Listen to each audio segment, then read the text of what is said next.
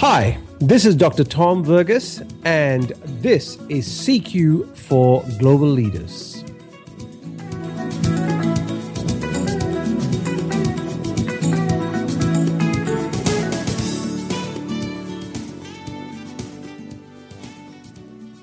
I was prompted to think about this topic of self-efficacy from a recent assignment that I was involved with. So let me provide some context for you, and then that'll make more sense on why we're talking about self-efficacy. I had a project recently where I was briefing a scientist. So this person is of German heritage, is from Germany, and has been sent over here to Australia, Melbourne, for 1 year as part of an exchange program. He's been sent over here to work with the Australian subsidiary here, understand the Australian ways of doing things, but also he's involved in getting to know people and understanding some of the different methodologies that they use in the production of scientific vaccines, which is what the business is in. At the same time, they have sent a scientist from here, from Melbourne, a young woman, across to Germany to spend a year over there. So they've just done a swap, okay? And a fantastic idea, I think, because really it helps build, firstly, intercultural knowledge, because you get to know of each other's countries and ways of working, and they can then come back and pass that around to others, but it also helps build networks, it helps people get more mature, and it broadens everyone's thinking. In my conversation with this young man is only about 30, we were talking about some of the issues and how to get himself integrated into the Melbourne life. And he was saying to me how by this stage he'd been here for about 2.5 weeks.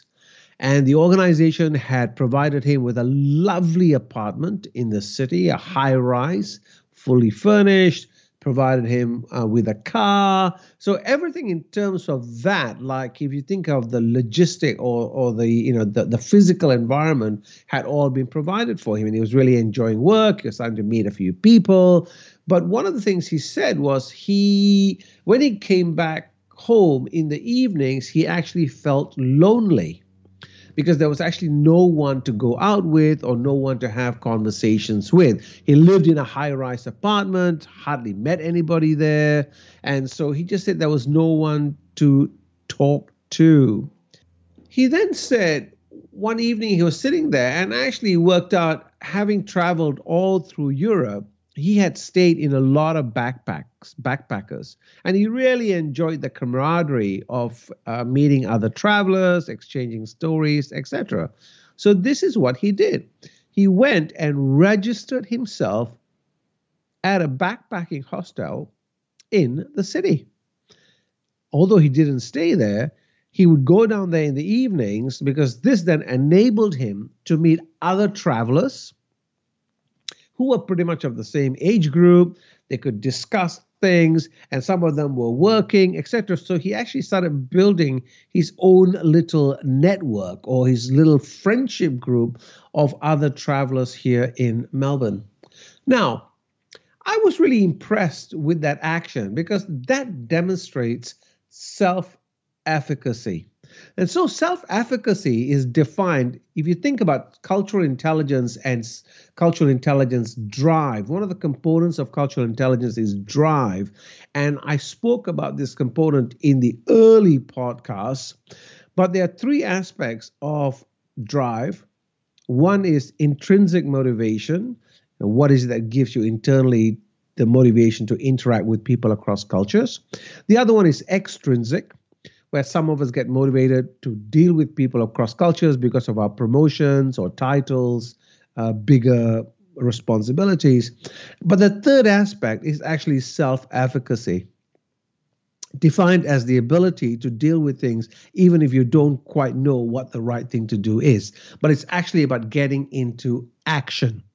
And this, for me, is a great example of self-efficacy. And he, in fact, has all the aspects of CQ drive. He's high intrinsic motivation, he has high extrinsic motivation, and he's obviously demonstrating self-efficacy.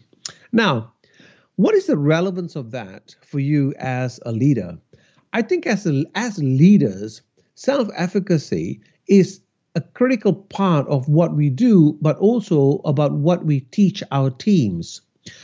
Many a time, as you can appreciate, we are left in situations, or we come across situations where we may not quite know what is the correct thing to do, or we may not have enough information to make the right decision, or we may be kind of thinking, do I do this or don't I, or do I try that or don't I, etc. And as a leader, sometimes you just have to make the call. And self-efficacy, if that an aspect of self-efficacy is actually taking action, it's stepping into it. Okay, stepping into it.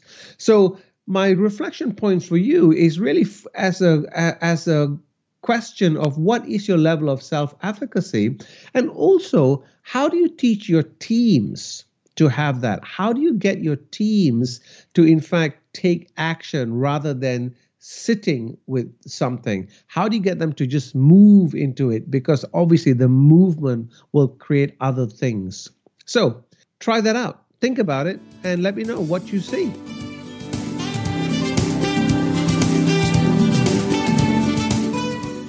You've been listening to CQ for Global Leaders with me, Dr. Tom Vergas.